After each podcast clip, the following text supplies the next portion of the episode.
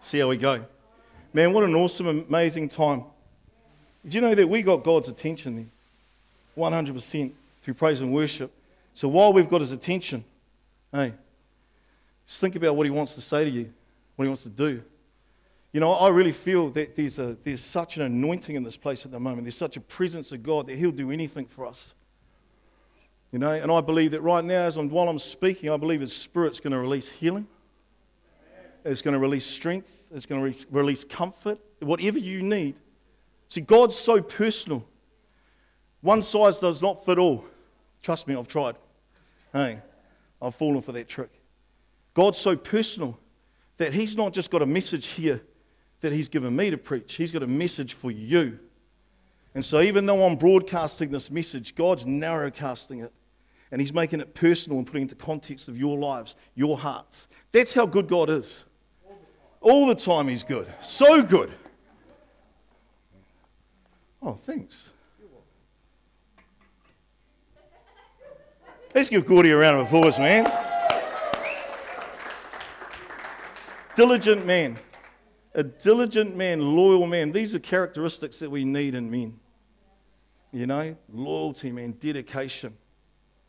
It's awesome. It's awesome. Lord God, I thank you for this morning. I thank you, Father, Lord, you've already filled this room with your presence, Lord, and everything that comes with you, Lord God.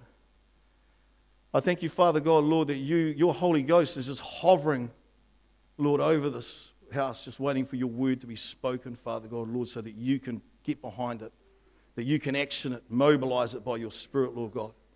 So, Lord, we thank you right now that we just give you all the glory and all the honor, Lord, as we commit this service to you in Jesus' name. And we all said, Amen. That is quite bright, eh, Darcy? I saw you getting a bit of a suntan while you were up here. Went a bit orange. Hey. I'm going to be speaking today. The topic is on unity. Okay? Unity. It's actually a value of this church. United. United we stand. Okay? So it's pretty important. And I've also put subtitles. Yeah. Never done it before. First time. Hey, let's see how it goes. Okay, so the subtitle was hearing, caring, sharing. Okay? So unity, hearing, caring, sharing. If you know me, I love to rhyme stuff if I can. Even if it's at a stretch, I'll try and make it rhyme, but this actually works, okay? So I'm going to go hearing. Okay, hearing. Romans 10:17 says faith comes by hearing. And then it says by hearing the word of God. So that is continually hearing. You know, you might have heard a message, you know, 10 times or you know, looked at a scripture 10 times. But faith comes from hearing and hearing the word of God. It's perpetual. It's momentum. We can't just hear a word once and go, I've got everything that scripture says.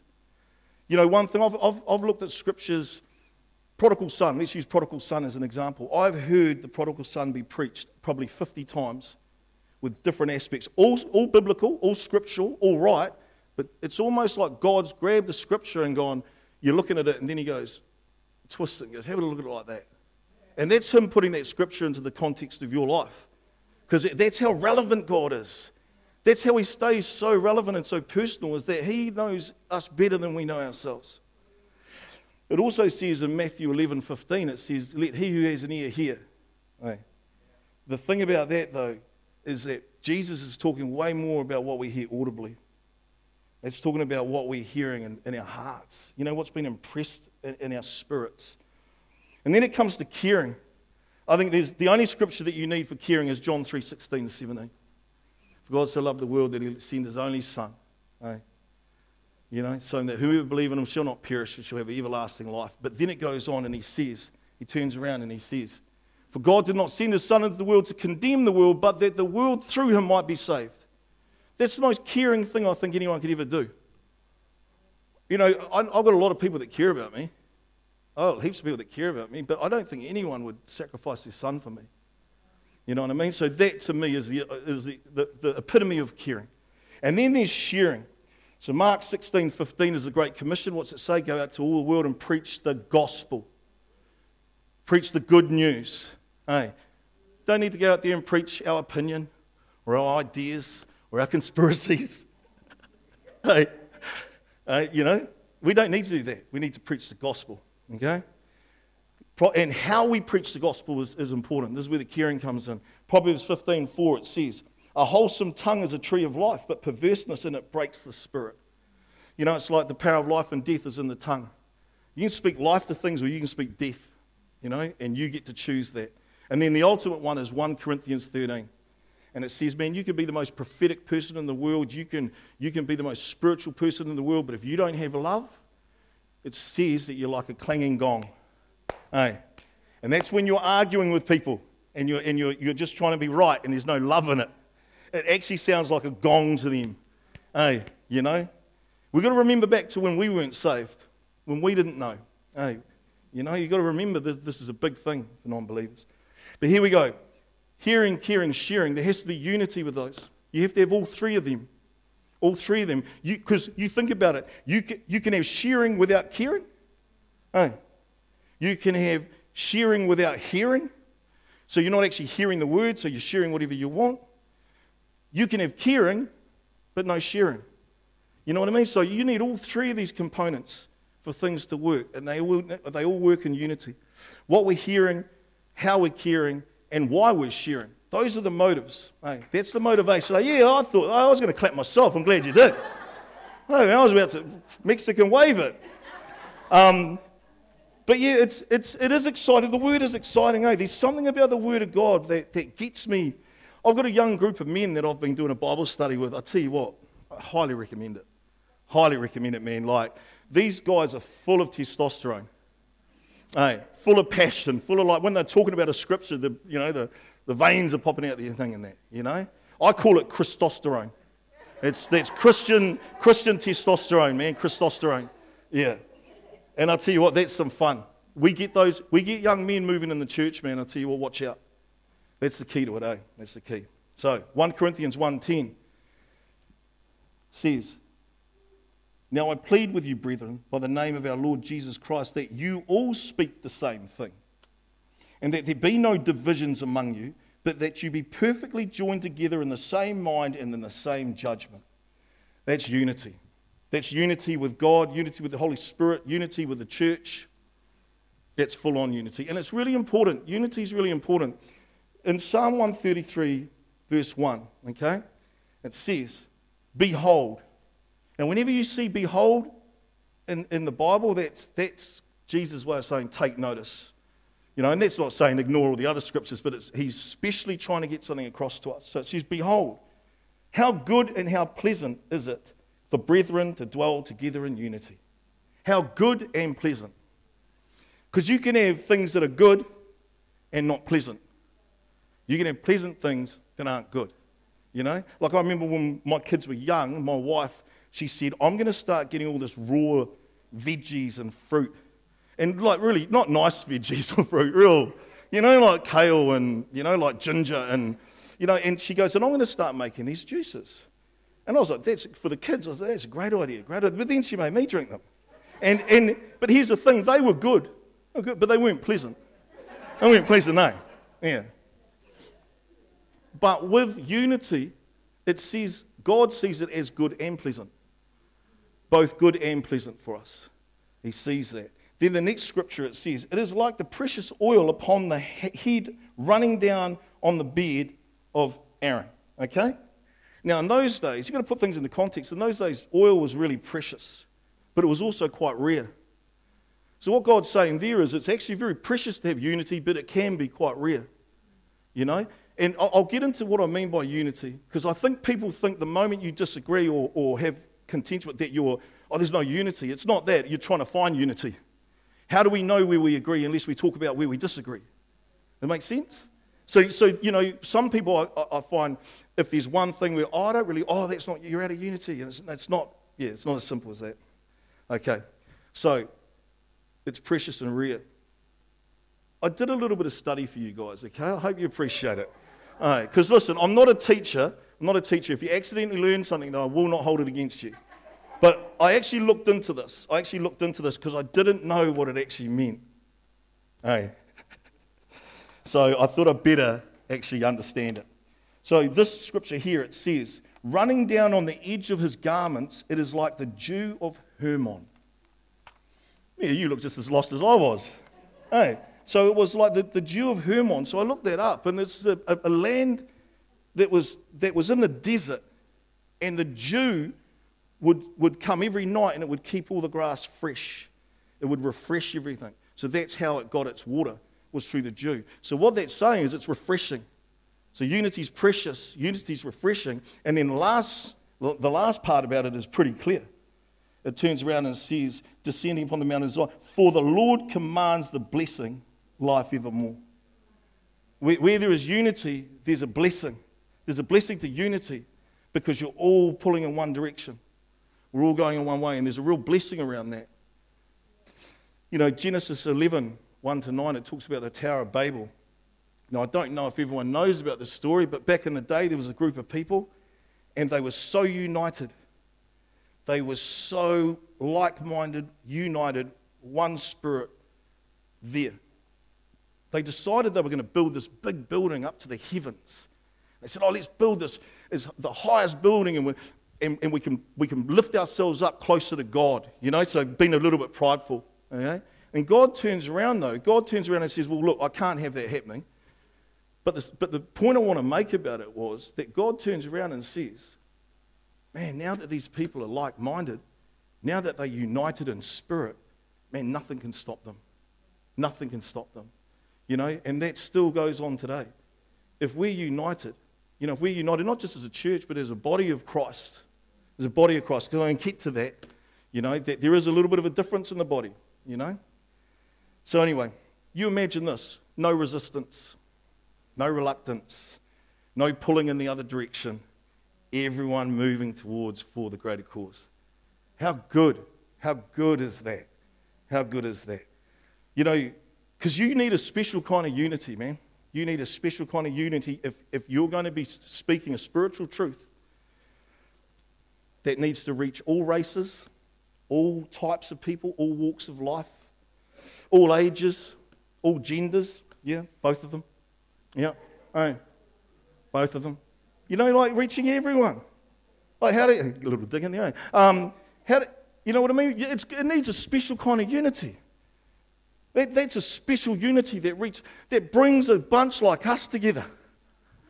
Hey, I want to say what Taka said before, sorry too. You know about not feeling worthy. Man, I heard God say we're more than enough. We're more than enough in His eyes. We just got to stop looking at it through ours. But we're more than enough. Amen. Yeah. I was going somewhere with that, but yeah. You know, but we're all united through the belief in Jesus Christ. And that should take precedence over anything. Shouldn't matter what I think around other areas. I need to find that common goal, you know. I need to find that common thread, which is our belief in Jesus Christ. You know, and when I said being united in the Spirit, I believe there's a oneness, of faith and love that the Holy Spirit produces in us. There's this oneness, there's this connection. You know, when I see people from here and about, it's like my spirit jumps a little bit, you know, because we've got that connection. Yeah. Yeah. So I'm going to talk about harmonies now. Yeah. I can't even talk in tune. Everyone's like, what are you going to talk about with harmonies? Don't worry, I consulted with Taka. All right.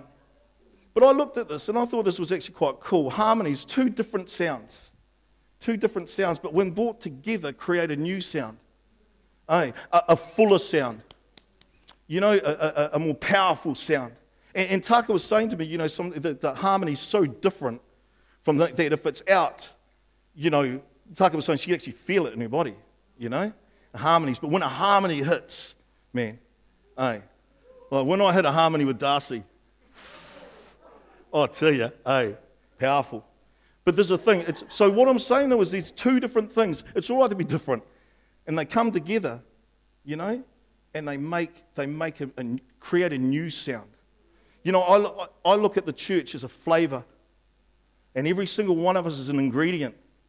And you think about it. You take one ingredient out, it changes that flavour. You know, this is the thing about it. This is how important God sees us. The whole flavour of the church that He's called is based on us. And if one person, then it alters the flavour, because we're all ingredients. So I'll get a little story about my wife and I. She won't mind me sharing because she's not here. But yeah, some of you are getting your texts ready now. You know, we were married for 27 years last month. Hey, and yeah. Bev said the first 26 were the hardest. But you know, I look back on we celebrated it last month. You know, we were raising 5 kids. It was pretty busy, pretty hectic, you know. And years ago, at one stage, I just got to a stage, I don't know, couples, you know, but you get off page. You can be off page a little bit, you know. And, you know, Bev and I just seemed off page on everything at one stage. This is years ago when the kids were little. She knows better now. But it was funny because it seemed like it didn't matter what it was. She would say something and I would see it a totally different way. And I'd be, and vice versa. You know, and we had to have some hard talks because, you know, if you want to find unity, sometimes you've got to work out why you're disagreeing. Can't just all go, oh, we're in unity, everything's all good. And so we had a few talks of that. And one thing I realised was that she was wanting me to be a mum. And I'm not a mum, I'm a dad. And I was wanting her to be, I suppose, be a dad. But you know, so we both wanted our way. But at the end of the day, you need mum and dad. You know, you need the balance of both. You know, and once we realised that our differences, then we could appreciate our difference and understand the balance it brings. I always say this about me. I'm a strong man. My wife's a very strong woman. Too strong sometimes, Pastor Ron. But when you put us together and we're a superpower, you know what I mean? Because where my weaknesses are, she's so strong. You know, and then when she's weak, I'm strong, you know, and so that's how it works, and it brings the balance. But until you understand and appreciate the differences, sometimes you can just feel like you're out of unity. Yeah. You know, and that's the thing too, you don't want to get caught into arguments and debates of differences, you know. I'm going to go into a scripture, John 17:20-23. I do not pray for those alone. So this is Jesus was praying for his disciples, but he says, I do not pray for those alone, but also for those who will believe in me through their word. That's us. When Jesus was praying for his disciples back then, he had us in mind, that they all may be one, as your Father are in me and I am in you, that they also may be one in us, that the world may believe that you sent me. That's all about having some unity. That's all about unity in God, with God. You know, I looked up community as well because I thought, oh, unity, community, hey, it must be in there somewhere. There must be a tie-in. And I looked at it and it says a group of people in the same place for a common cause. That's us. Hey, that's us. We're a group of people, we're in the same place for a common cause. You know, and if I look at the church, you know, unity within the church. And when I talk about the church, I'm talking about the body of Christ. It's not always there. You know, and I think unity is sort of within churches is starting to spread a little bit because people are moving away from the word. You know, and to me, it's the gospel that's going to change lives, okay? And so, you know, and then that starts creating sort of a little bit of confusion, you know. And so I'll give you an example. So when I first got married, I never knew what denomination we were, and people would ask me and go, what denomination are you? And I go, I don't know. And they'd look at me like I was weird and that I was going to a cult or something, you know, because they're like, you must know the denomination. I'm like, no, I don't. And so I took the papers to pastor to get them signed, and it had denomination on there. So I thought, oh, cool, I'll get to see, you know, what denomination we are. And it got to it, and he just put a line through it. Hey, and I was like, oh, maybe we're not. Maybe we're not. But anyway, I asked him, I said, look, I was really interested. What, are we a denomination? You know, like I noticed you put the line through it. And he said to me, he said, if we've been birthed out of the Word of Faith movement, he said, but I don't use denominations. He said, denominations create differences. And it's so true. If you meet someone that's a Baptist, oh yeah, you don't believe in that. People go straight for where they don't believe. Well, they haven't got in common. And it may only be 2%. Instead of focusing on that 98% of we're believers in Jesus Christ, that he died on the cross for our sins, God raised him again, you know, things like that. That's the important issues. But But denominations can sometimes create, you see what I mean? Like little barriers where, oh, no, but you don't do this, you don't do that. And then you can add different doctrines, you know, and things like that. And now you add opinions, you know, and man's ideas have crept into the pulpit, you know. All of a sudden, you're getting this mixed message. All of a sudden, this message is, and depending on which church you go to, you may hear, oh, yeah, that's okay. Oh, that's not. Because there's, you know, we can't have opinions, man, like coming in. Well, sorry, we can. But at the end of the day, it's the Word of God that changes people. What one word from God, one touch from God changed my whole life. Not just my life, my legacy, my whole family, my children, my children's children. One word, one touch from God right there. 1997, October, Labour weekend, beautiful weather. Man, not people telling me what they thought, not people telling me their opinions or their ideas. It was the Word of God being spoken into my heart. Man, changed my whole life. You know, because when you've got to hearing out, you're going to be hearing to be sharing the gospel. You know, we've got to look at what we're hearing. You know, and it's the Word of God. It's spirit on flesh, man. When spirit hits flesh, flesh has no chance, man, and that's it. And this is what we're doing. When we come together, we're building up an atmosphere in here. There was such an atmosphere in there this morning. It's still working. Man, you know, we just got to tap into what God's trying to give us, because there's stuff that he wants to, I really feel he's released in us today. 2 Corinthians 4:3-6, it says, where are we? But even if our gospel, the gospel, man, that's our power. That's our power, man. That's our real weapon. It says, but even if your gospel is veiled, it is veiled to those who are perishing, whose minds the God of this age has blinded, who do not believe, lest the light of the gospel of the glory of Christ shine on their minds. It says it all. It's the light of Christ. It's the Word of God that's going to change people. And at the end of the day, it doesn't matter whether I'm right. What matters is that I speak the word, you know. The world's not going to agree with us all the time. We can't look for validation from them. We can't look for agreement. Oh, you have to agree with me for me to be right. No, I'm right. That might sound arrogant, but I'm right because God's right. You know what I mean? And I heard a man on the street say the other day, he was preaching, and this guy stopped, and I just was standing by him, and the guy said to him, what would I have to say for you not to believe in God? Powerful question, though, because the guy is saying to him, what do I have to say for you to believe in God? And the guy flipped it on him and said, what do I have to say to you for you not to believe in God? And I felt sorry for the old guy because he was a little bit stuck. Lucky I jumped in. No, I just went, oh, hey, bro, I just heard your conversation. I said, but I'll tell you why you can't talk me out. It's because I've encountered God. I've experienced God. I've seen God do some stuff in my life and other people that's so outrageous that you can't talk yourself out of that God's real. You know, and this is the difference. People can hear about God. They can be taught about God. They can even learn about God. But unless they're experiencing and encountering the real Jesus Christ in their life, and something's happening, and something's working, something's changing, then it's words on paper. Yeah. So we've got to speak the word, man, united in spirit. I love this scripture here, Ephesians 4:3-6. Endeavouring to keep the unity of the Spirit in the bond of peace. There is one body and one Spirit, just as you were called in one hope of your calling, one Lord, one faith, one baptism, one God and Father of all, who is above all and through all and in you all. Wow. Man. One God. In us. In us. People after God's own heart. You know?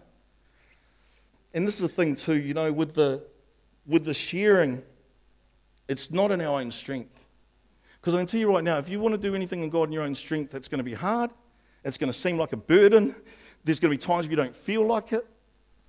You know, I've had times where I've been coming to church not feeling like preaching because I've been crook all week, you know. But it's not about how I feel. I know for a fact that once I come up here, God will take care of things. You know, he will look after it.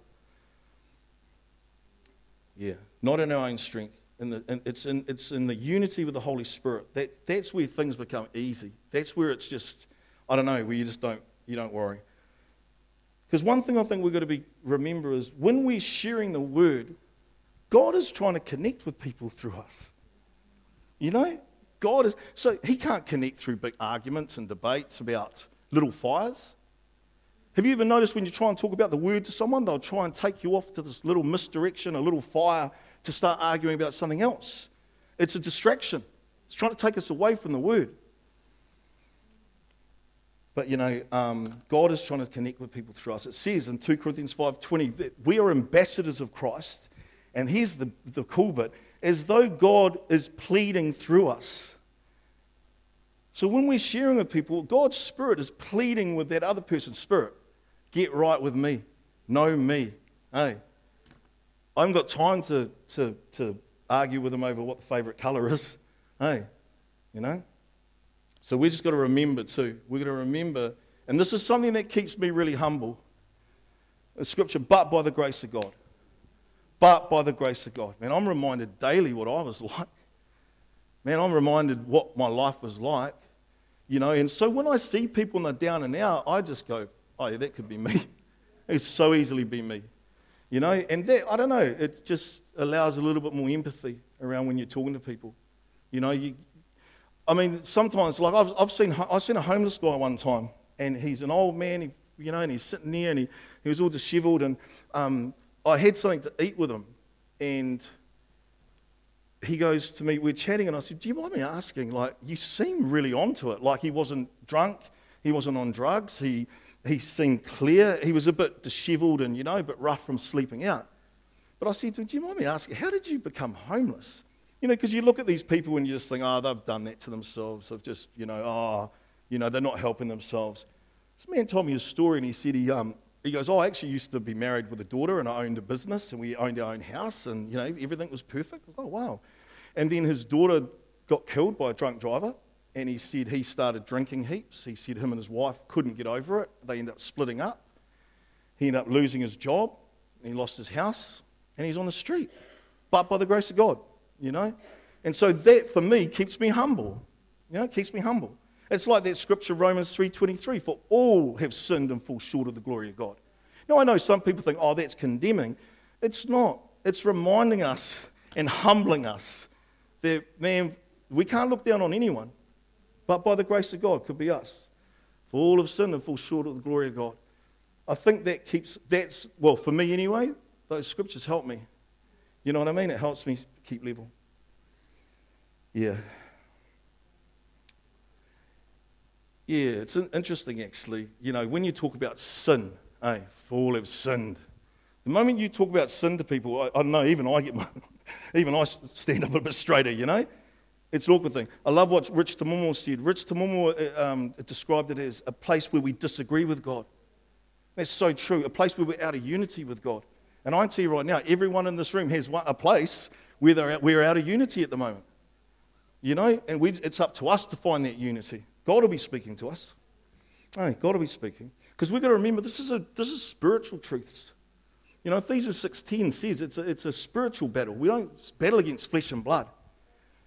You know, that person that's roaring or snarling, there's spiritual stuff motivating that. You can't win a physical, spiritual fight with your physical hands unless they're together praying. It's the only way you can do it. We're almost there. We're almost there. You guys have done really well.